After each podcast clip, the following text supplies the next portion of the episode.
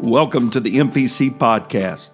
I am Tim W. Gill, pastor of Medora Pentecostal Church, and I'm thrilled that you've joined us today.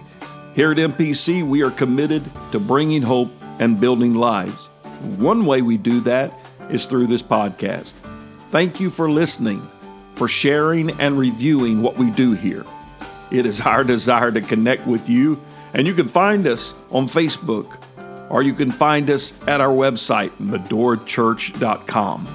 It is our prayer that today's message inspires you, encourages you, and that the kingdom of God is advanced in your life.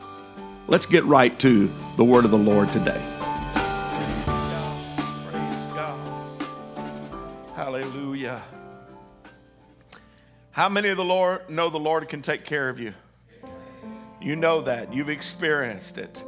He is our great provider and He is our great protector.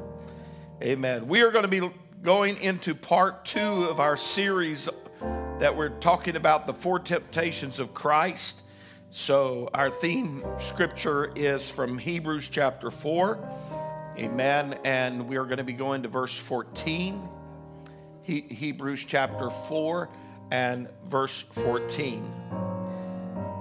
Seeing then we have a great high priest that has passed into the heavens, then he tells us who that priest is Jesus, the Son of God.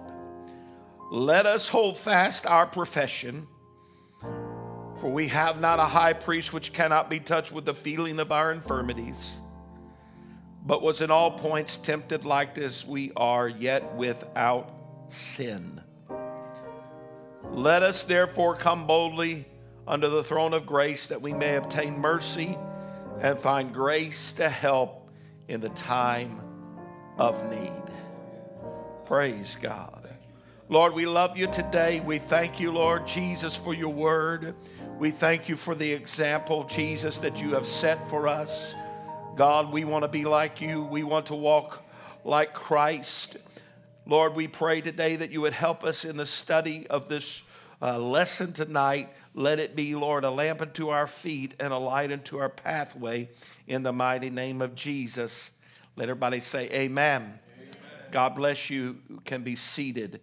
Our topic on this temptation number two is protection. Protection. Everybody say protection. The passage before us that we began with and we launch with is we understand that Jesus went in as our high priest to take care of our sins, to atone for us. He was both high priest and lamb. Amen. To atone for us. But he went in knowing how we feel. Jesus knows how you feel. Let that sink in for a moment.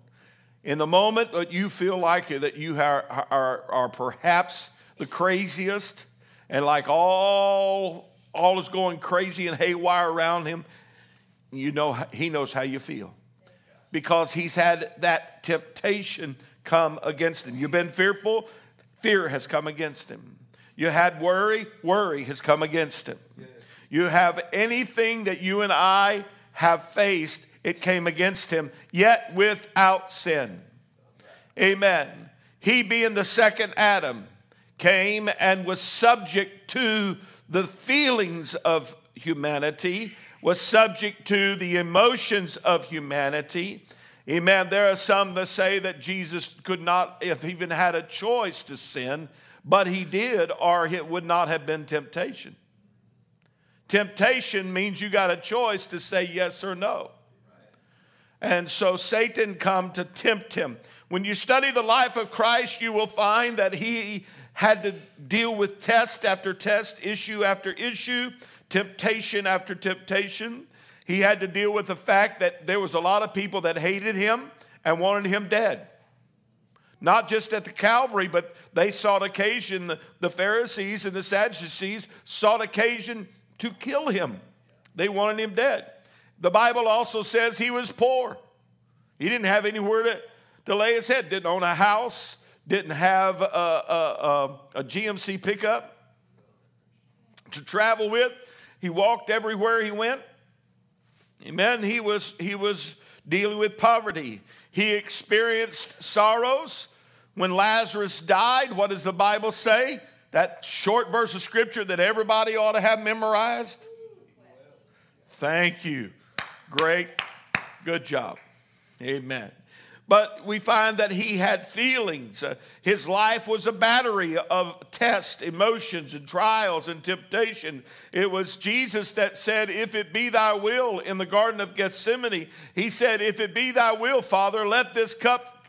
He knew what he was about to face, he knew what he was about to go through. There are, however, four specific temptations I want to deal with, uh, uh, and we dealt with the first one on Sunday and that was about uh, uh, provision that God can God provide. That is where Satan said uh, in, in Matthew chapter 4 and verse 2, it says, And when he had fasted 40 days and 40 nights, he was afterward hungered. And when the tempter came to him, he said, If thou be the Son of God, command these stones to be made bread. But he answered and said, It is written, Man shall not live by bread alone, but by every word that proceedeth out of the mouth of God. Amen. How did Jesus respond to the temptation and attack? It is written.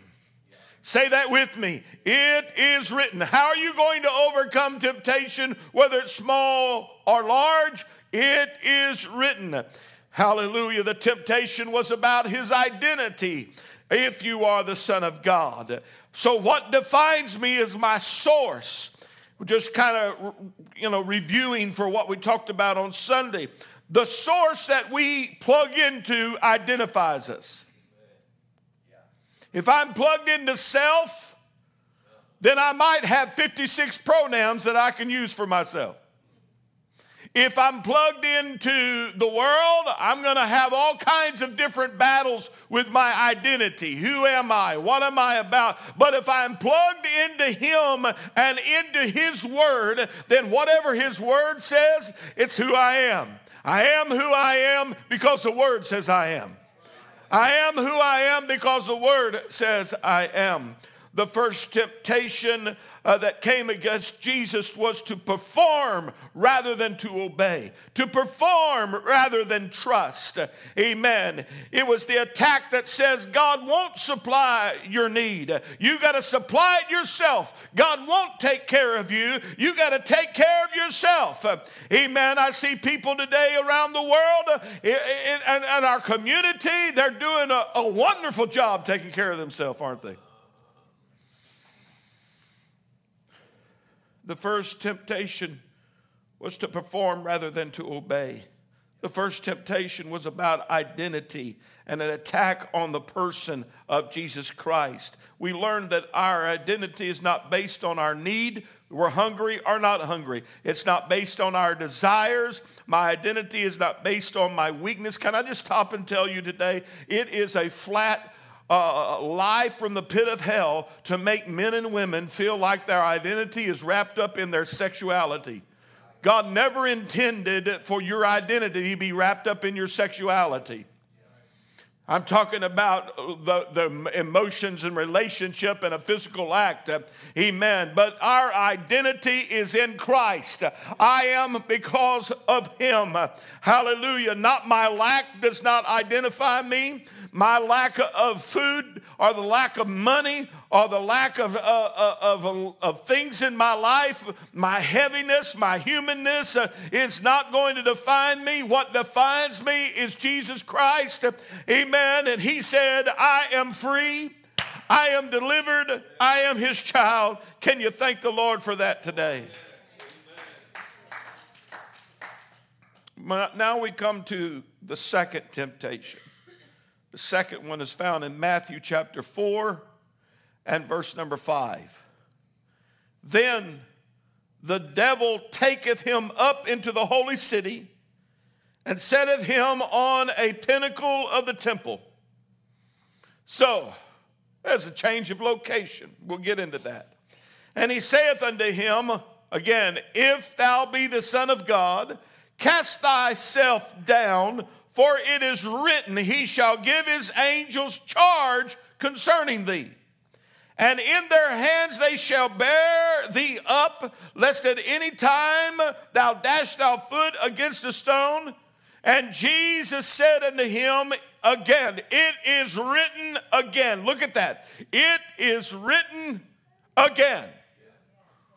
Ooh, Thou shalt not tempt the Lord thy God in the temptations, Jesus, uh, it, it, it, becomes very clear that Jesus is understanding the harassment of temptation. He went through temptation to know how I feel, he went through temptation to realize how sly and tricky the devil is to cause us to sin. John the Baptist proclaimed that the kingdom of heaven was at hand, and then he baptized the king. The plan of God was coming in full motion, and history was on the verge of changing. The kingdom was coming. The kingdom was coming. As King Jesus came not only to save the world, but he came to vanquish the opposing forces that are against the kingdom. The Bible tells us that, that for this purpose the Son of God was manifest that he might destroy the works of the devil. He was manifested to save, but he was also manifested to win. He was manifested to destroy the works of the devil. Amen. The king overcame the tempting devil so you can overcome the tempting devil. Amen. Temptation comes but a lot of times we need to realize that it, it is the precursor to triumph. Temptation precedes victory. So if you have victory or temptation coming your way, just hang on. Victory is coming. Hallelujah. You got temptation coming and you withstand the enemy and you overcome the enemy. Just hold on a little bit because victory is your next encounter. Can you give God praise for that?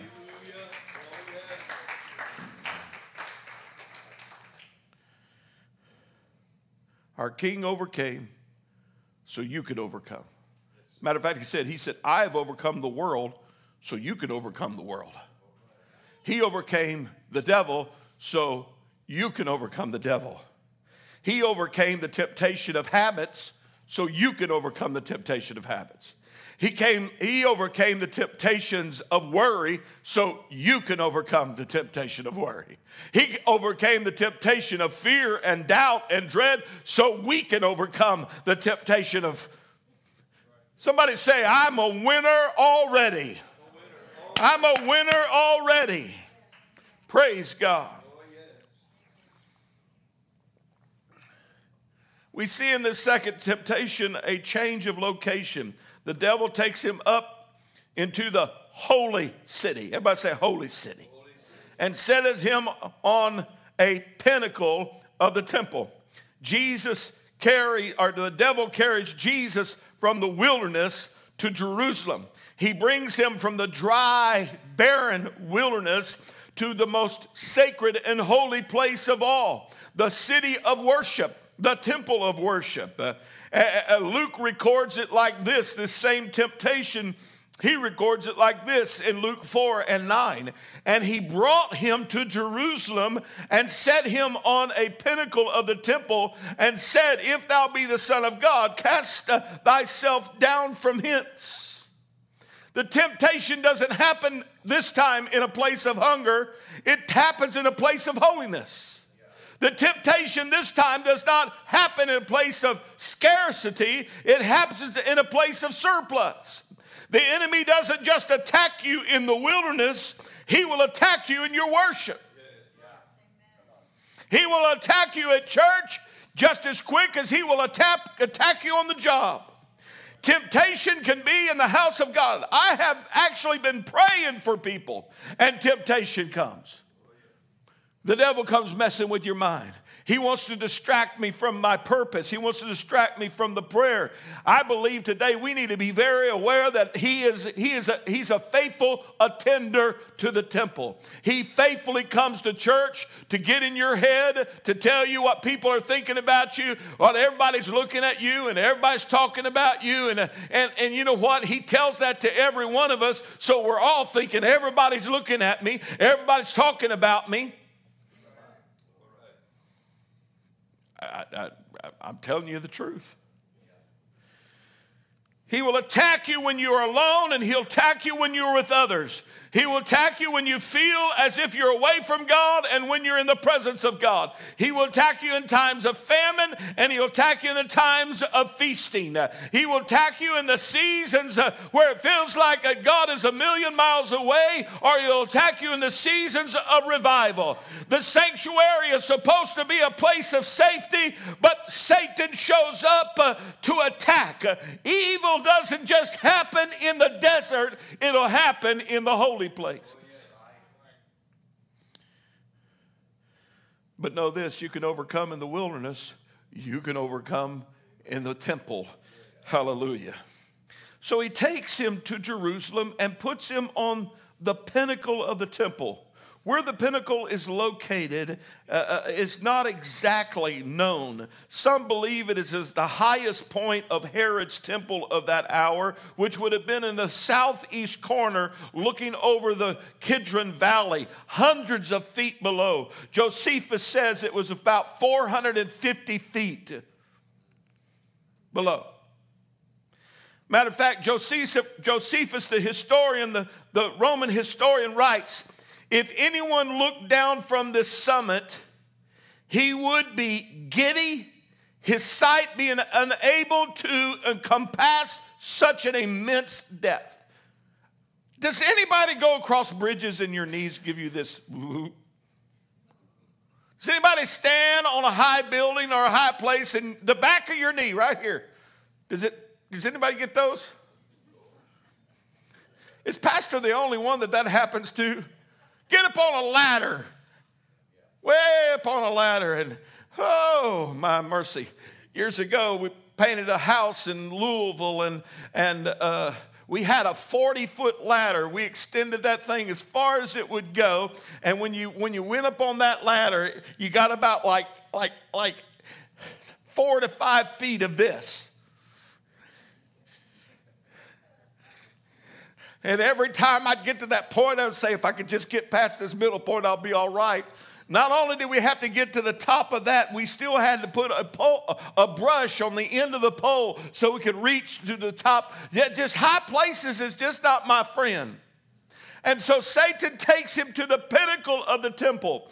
Uh, again, some people believe it is in the southwest corner here, that our southeast corner here, which would have been the highest point of the temple. Or other people believe it is possibly the southwest corner, which was not nearly as high, but it was the place known as the place of trumpeting. Josephus, again, the historian, said that, that trumpeters, that priests would stand there to announce the beginning of the day of worship, to announce Sabbath, to announce various things. This was a location from where Jews would get regular messages by the shofar being blown at this high point, and it would echo out throughout Jerusalem, and people knew what that was. It's time to go. It is the place of trumpeting, a very visible, very public, very well known place. It, was significant because here the, the rhythms of spiritual life were being sent out by the blast of a trumpet. Talmudic traditions tells us that on the top of the roof of the temple itself, each morning a priest would stand with this trumpet in his hand, awaiting for the first blush of light, of the first sign of dawn. And as the first light, he would blow the trumpet to let the people know that the new day had begun and the hour of morning sacrifice had arrived. It was a place of watching, it was a place that the priests would gather to proclaim it's time to worship, it's time to sacrifice, it's time to get busy. Amen. Malachi writes and tells us uh, in, in, in, a prophetic word, he said in 3 and 1, the Lord whom ye seek will suddenly come to his temple. Amen. The Lord will suddenly come to his temple. Rabbis interpreted this passage of scripture that when the king, the Messiah, reveals himself, he'll stand at the roof of the temple, at this place of trumpeting, to announce that he's arrived, to announce that Messiah is here. I believe perhaps Satan took him to this place. Maybe the priest in his white garment had just left from blowing the shofar to declare that the day of worship had begun. And so here is Jesus standing here, and Satan begins to whisper sweet nothings in his ear. Come on, the Bible says the scripture says, how many know the devil will quote scripture to you? The Bible says, if you you'll cast your self down that the angels are going to give charge unto you. You are Messiah. What he was saying was, it's time to announce yourself right now. It is time to show who you are right now. It is time to begin your ministry. Just fall down and watch the angels, and when the angels pick you up, because the Messiah is not going to hurt, the Messiah shouldn't have pain. Come on, Jesus. Let everybody know you're Messiah and fulfill Malachi 3 and 1's prophetic word. It is interesting that Satan, when he quotes scripture to Jesus, quotes from that very familiar messianic psalm to the Hebrews, Psalm 91, and he quotes from verse 11 and 12. He says, He's quoting from this passage when he's quoting scripture to Jesus. How dumb does Satan have to be to quote scripture to the word? Here's the word, the word made flesh, the word. Here's the word that wrote the word. And he says to him, For he shall give his angels charge over thee to keep thee in all thy ways, and they shall bear thee up in their hands, lest thou dash thy foot against a stone. The verse states that the messianic uh, uh, the Messiah would have the right to be protected from all evil. Come on, Jesus, just jump Jump from this vantage point and let's show the world who you really are. It's time for you to come on. You you know you're not going to face suffering. You're not going to face trials. This is the heart of the temptation. If you are the son of God, you will not suffer. You will be protected. Amen. Do what you want, you'll be okay. Live how you want, you'll be okay. There is the temptation. God loves you too much uh, to put pain into your life. So go ahead and jump and try God and see if He won't be there for you. Amen. It is a trick of the devil today to make people think that if I live for God, I'll never suffer, I'll never have pain, I'll never have issues. My life will be just simply in the arms of the angels, uh, protected every step of the way. Amen. So we get a world today that says if God is a loving God, why is there so much evil in the world? Why is there so much issues in the world? I'll tell you why. Because sin came into the world by our great, great, great, great, great, great, great, great, great grandparents. Right?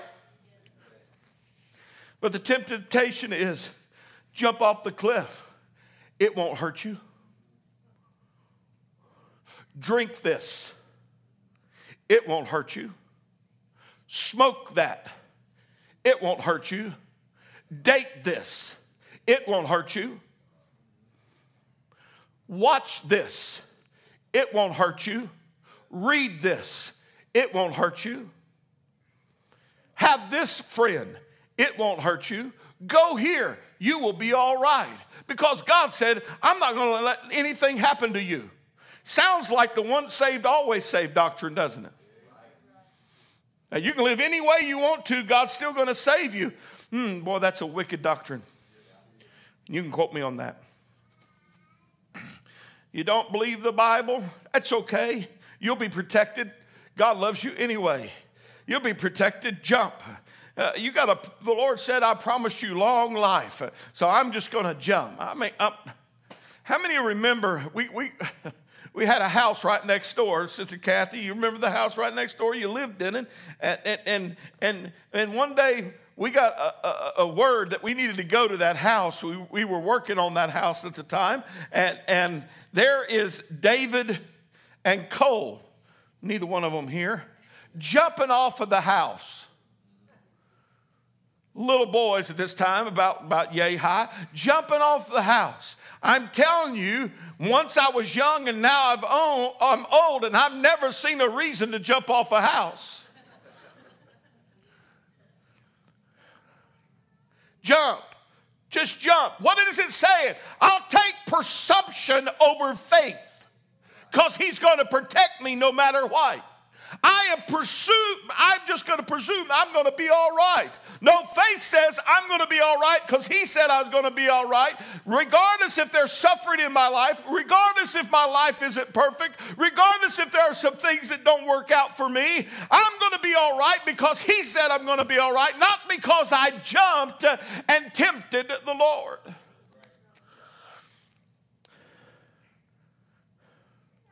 Let's just say, Jesus, Let's presume you're the Son of God. Let's just, just surmise that you're Messiah. The Word says, Psalm 91 says, He'll give His angels charge over thee, He'll, he'll protect you. He'll protect you. A lot of people have mistaken Scripture for for temptation are mistaken, and, and what they thought was scripture was really temptation. I got a call some years ago from an individual that had backslidden from the Lord and, and, and said, Well, I believe this scripture means this. And they wanted to talk about this scripture. And, and what they said was, In the last days, I'll pour out my spirit on all flesh. So then, the deduction from this individual was that everybody has the Holy Ghost. What demon quoted you that? Twisting the scripture. Satan is the ultimate twister of truth. He's the ultimate twister of scripture. And that is a part of the temptation that he begins to perpetrate on Jesus Christ. Satan will use the Bible, the Word of God, and he will use it to try to get you to be tempted and do something un, unaccording, not according to the will of God. Anybody ever had that? Ever faced that? It is interesting that he quotes Psalm 91, verse 11 and 12 to tempt Jesus. Jump, he'll give the angels. He doesn't quote the verses before. Talks about dwelling under the shadow of the Almighty, which means being in accountability and under his wings and under his authority. He doesn't quote that, and neither does he quote verse 13. Psalm 91:13, put that up. Notice what he said, what that scripture says. Thou shalt tread upon the lion and adder, and the young lion and the dragon shalt thou trample under foot, under your feet.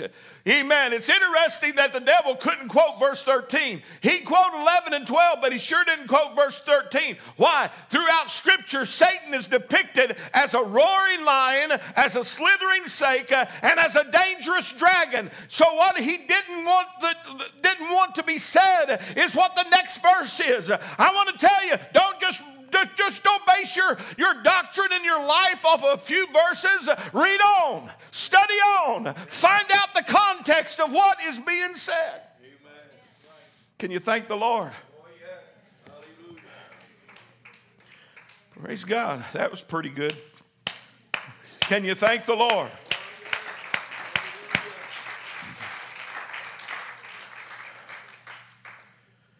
Don't let the devil tempt you by using scripture against you, trying to trick you. Amen. Trying to trick you. Uh, I, I would, would like to ask you this is out of order, Sister Shelley, but I'd like for you to go back to our Matthew chapter 4.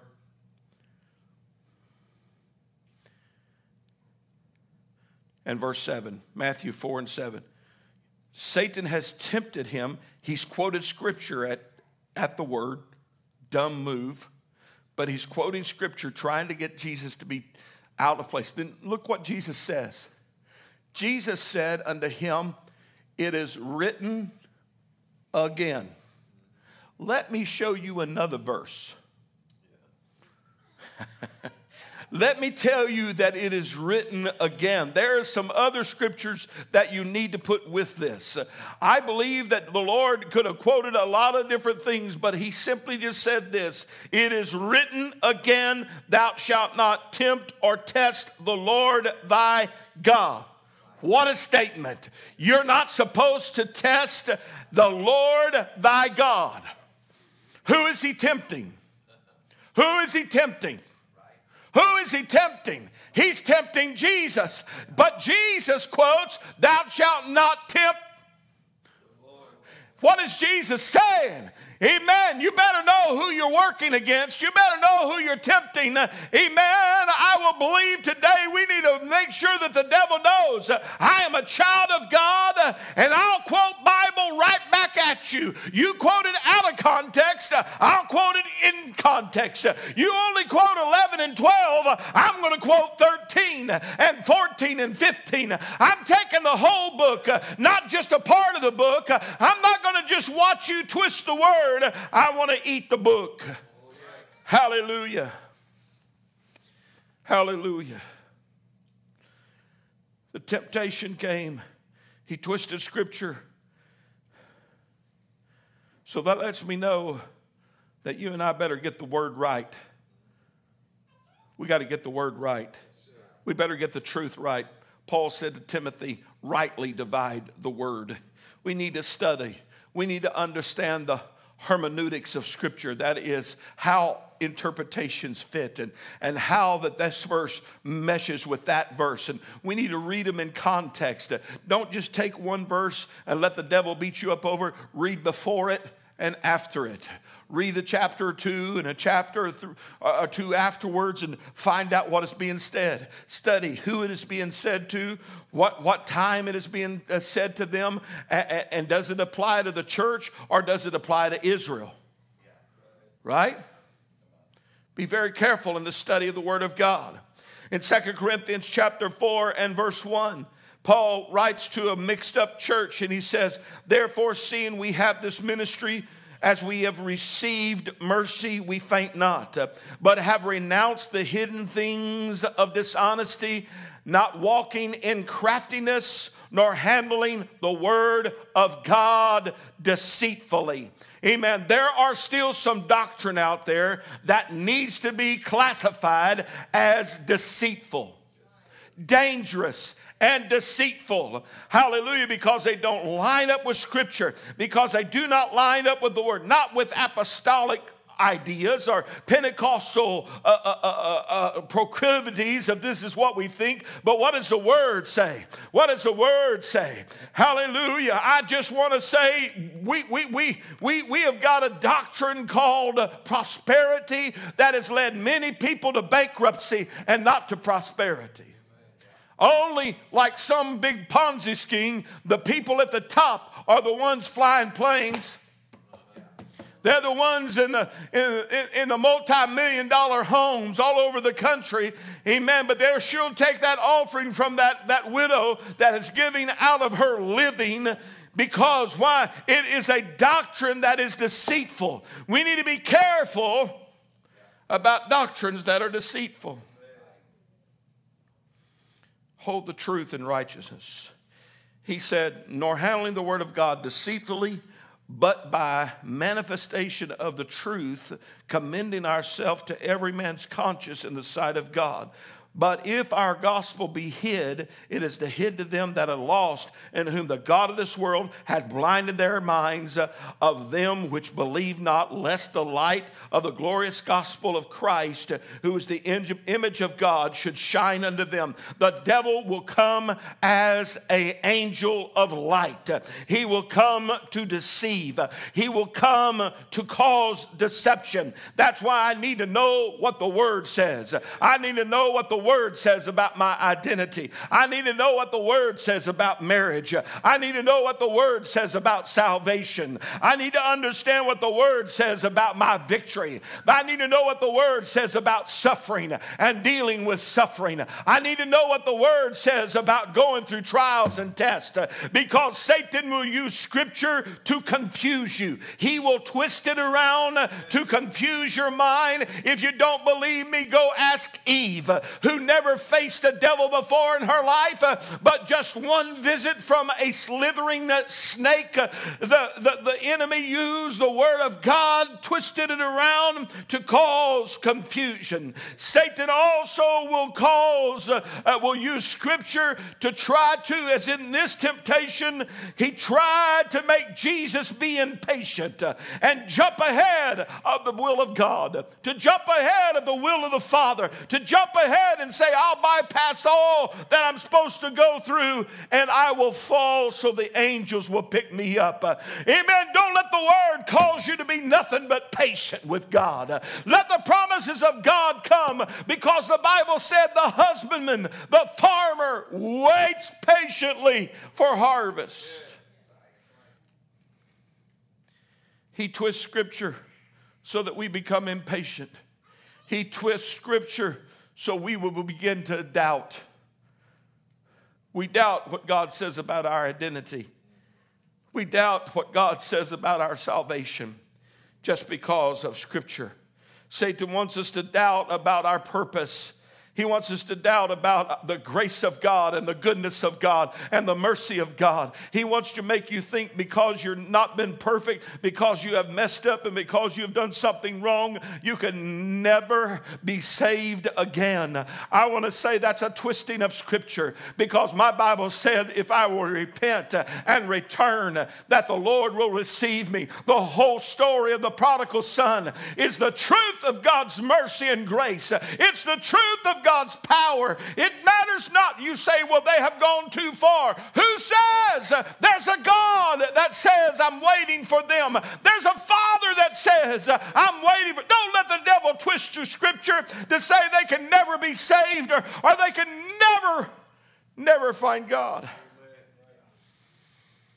I had a man that was pastoring in another church come to me years ago I've been here long enough now that I can say everything was years ago, Brother Mike. Everything was years ago. But he came up to me and he said, I don't think I can live for God. And I said, Why? I don't think I can live for God. I said, Why? He said, Because I think I've blasphemed the Holy Ghost.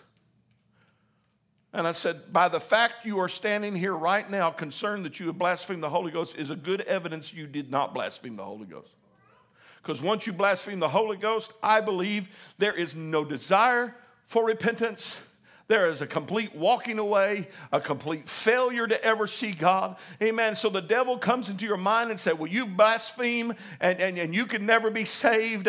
You go tell him to peddle his wares somewhere else because there's another scripture that you can quote to him. There's another verse that you ought to quote to him. Don't let the devil twist scripture. If it comes condemning, if it comes condemning, it didn't come from God. If it comes convicting, you can trust it come from God. Hallelujah. Here's how you can tell the difference between condemnation and conviction. Condemnation will be general. You're a bad person. You're a horrible person. You messed up here. Conviction will say, when you told that lie, when it will tell you definitively about that situation, it points to a particular thing or a particular event or going to a particular place. I'm convicted of that. Uh, amen. But it's a conviction that causes repentance. Uh, it's a conviction that causes us to turn and go a different direction. Condemnation will make you feel bad about yourself. It'll make you feel like I can never do it. Uh, woe is me. I can never live for God. I can never be holy enough. I I can never be righteous enough. I might as well quit.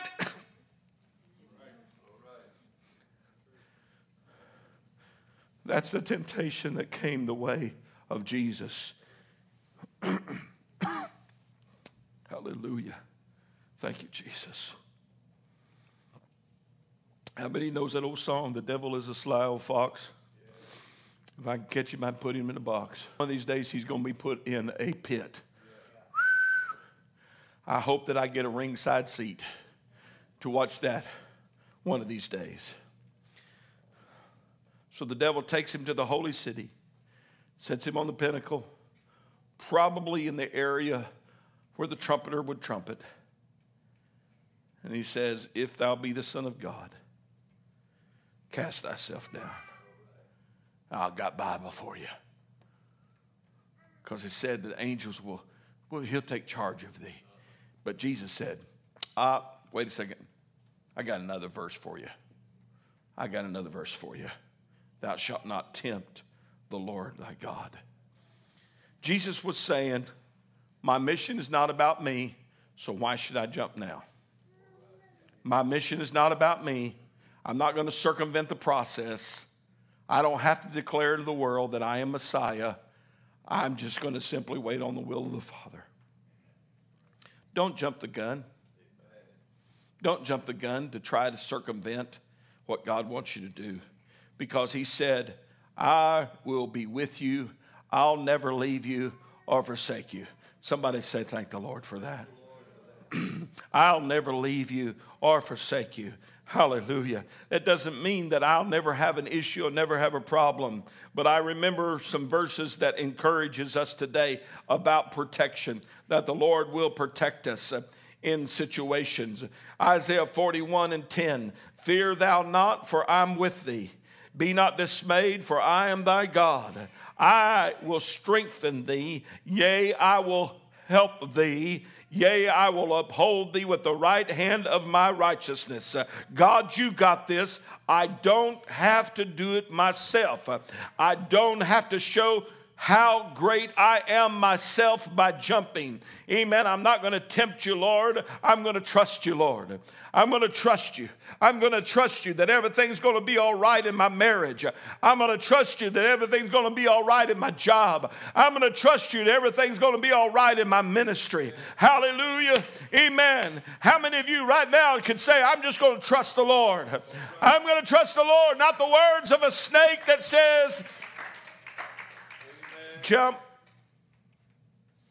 The writer of Isaiah also writes and says in 54 and 17 no weapon that is formed, no weapon that is fashioned, no weapon that is created against thee shall prosper.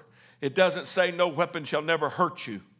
It's what the devil wants us to think but it shall not prosper. It shall not prosper. And every tongue that shall rise against thee in judgment, uh, thou shalt condemn. This is the heritage of the servants of the Lord, and the righteousness is of me, saith the Lord. Hallelujah. God's going to get me through. God's going to help me. Amen. It's going to be all right.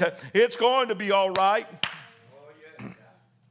I can remember Sister Gill and I just young kids going to the Philippines, getting in the airplane with Brother Grant, flying to the islands to go to some other services. And the way they have to land in some of these islands because of the temperature between the water and the land, they don't land like this, they land like this.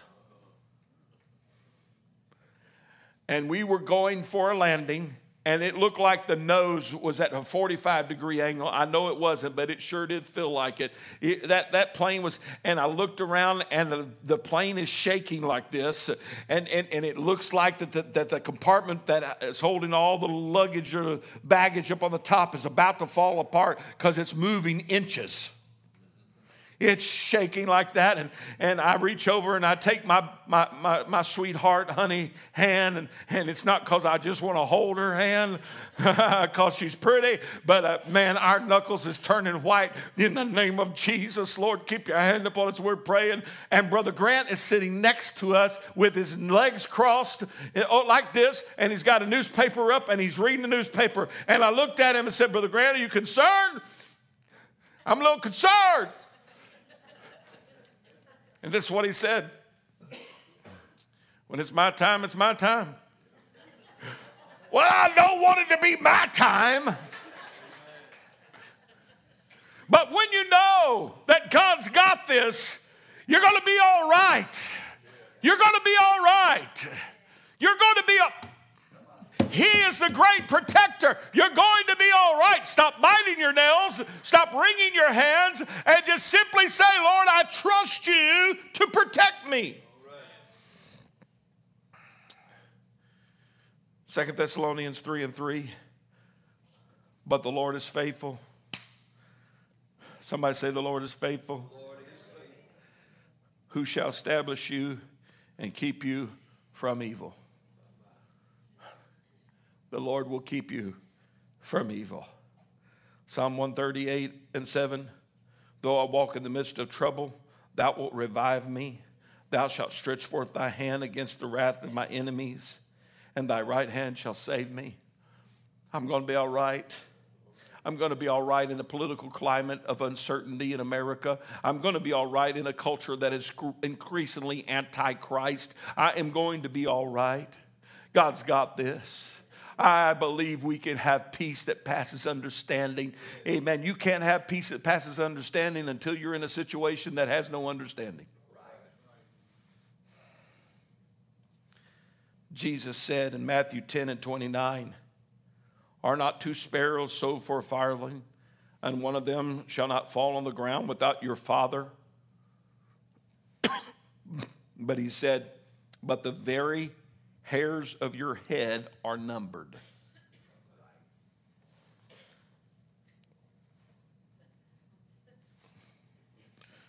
I couldn't get one because I wanted to change the number. The Lord, when, when, when my hair started falling out, man, he had to have a, a, an incredible heavenly calculator catch that, that needle look like a, like a fan spinning around. But he keeps the number of my hair. And if he keeps the number of your hair, don't you think he's a little concerned about everything else? Woo! So, devil, I'm not jumping. My God's got this.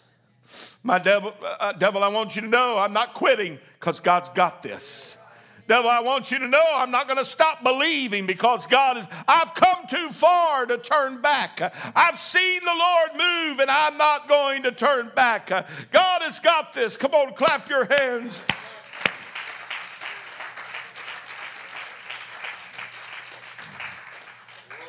The very hairs of your head are numbered. Verse 31 Fear ye not, therefore, ye are more valuable than many sparrows. You're valuable. He will protect us, but know this suffering may still come. But still, even then, I'm going to be all right. Look at 1 Peter chapter 3 and verse 16. And having a good conscience, that whereas they speak evil of you, as of evildoers, they may be ashamed that falsely accuse your good conversation in Christ. Listen to this for it is better if the will of God be so. It is better to be in the will of God and everything going crazy than it is to be out of the will of God and everything being fine. Anybody living in crazy? Anybody living in or have lived in crazy? Thank you, Lord. Thank you, Lord. I trust you. Praise God. For it is better if the will of God be so that ye suffer for well doing than for evil doing. I want to be in the will of God. Proverbs 5, uh, 3 and 5. Proverbs 3 and 5. Amen. Here's the key to resisting this temptation and that is trust in the Lord with all thy heart and lean not thy own understanding. In all thy ways acknowledge him, and he shall direct thy paths. Put God first when you're on the pinnacle and the devil says jump. Amen. Put God first uh, when the devil says give up, give in, show yourself. Uh, just, just let yourself go. No, I trust him. I acknowledge him. He said he would direct my path. 1 Peter 4:13, but rejoice in as much as you're partakers of Christ's suffering, that when his glory shall be revealed, ye may be glad also with exceeding joy. Stand with me, please.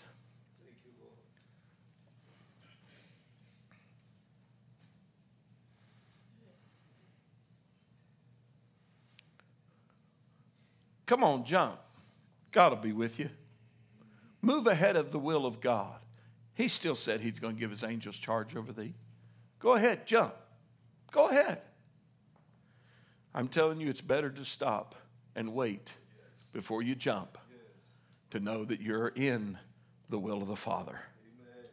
Hallelujah. I am so thankful that God does not just simply operate on healing that didn't come because of the mistakes we made. But we make mistakes, and He still comes and helps us. We're human, we're frail, we mess up. But instead of giving in to the devil to quit and say, I'll protect myself, how about let's just fall into his arms and say, I lean on you, Lord. Underneath are the everlasting light. Let's come to the altar today. Amen. Let's come to the altar and just simply take a moment and just simply say, Underneath are the everlasting arms. Lord, you've got me. You've got me. I don't have to test you. You've got me. I don't have to worry about protection. You've got me. Hallelujah. I know, Lord Jesus, that you're able to supply the need. I know, God, that you're able to help us, God. You are our protector, you are our strength. Oh, Lord, today we thank you, God, for your protection. We thank you, God, for your mercy and grace. Hallelujah. I stand at the pinnacle, Lord, but I'm trusting you. Devil, you're a liar. Get away. Hallelujah. I believe in you, Lord Jesus. I believe that you've got this. I believe you've got this, Lord. I believe you've got this, Lord. Hallelujah. Hallelujah. Hallelujah. I know that my future is uncertain, but I'm trusting you. I'm trusting you. You've got this, Lord. I may never have what I think I ought to have, but I want you, Lord. I will follow you. Lord, you're my provider. You are my protector. Lord Jesus, I thank you, God, for your blessings today. Oh, Lord, we love you, God. We love you, God. We praise your name. We praise your name. We praise your name.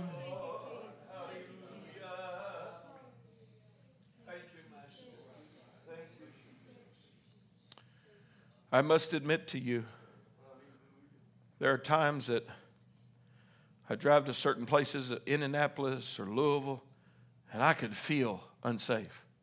I just feel unsafe. I feel like, and I don't care if I've got a Gatling gun, I can feel unsafe. Because there's some places a Gatling gun ain't going to save you. There's some places that there are some situations that no matter how much you're armed or, or however the enemy can come in. But I want, to, I, want the, I want you to know that God can protect you in the most difficult places.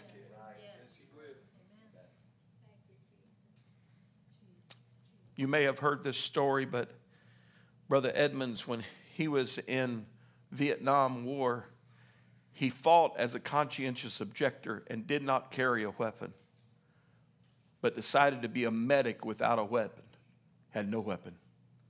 He was there to help those that were hurt, and that's what he went for.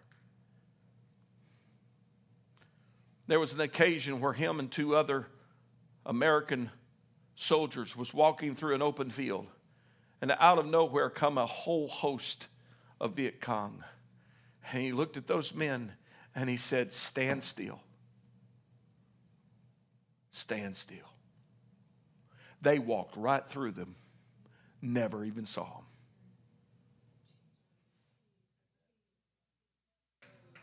I'll take that protection. That's a protection I want. Hallelujah. Right?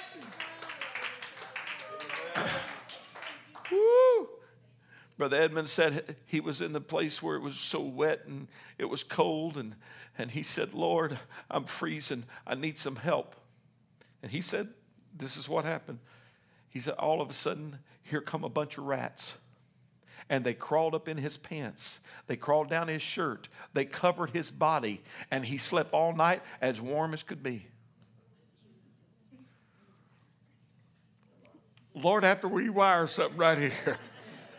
He'd have to rewire something, but I guess if you're cold enough, you'll do whatever. In the morning, he woke up, shook a little bit, and they left him.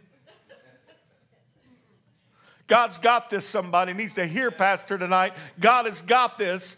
Quit listening to the devil telling you, I don't know if I'm going to make it. God's got this. God has got this. It's going to be okay. I've refused to listen to the enemy say jump. I'm trusting rather than jumping. I'm trusting in God rather than jumping.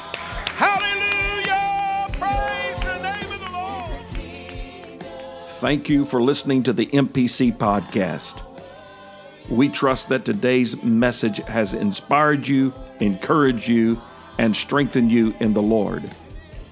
We would like to invite you to join us again by simply subscribing to our podcast, and we encourage you to write a review if it has been a blessing to you.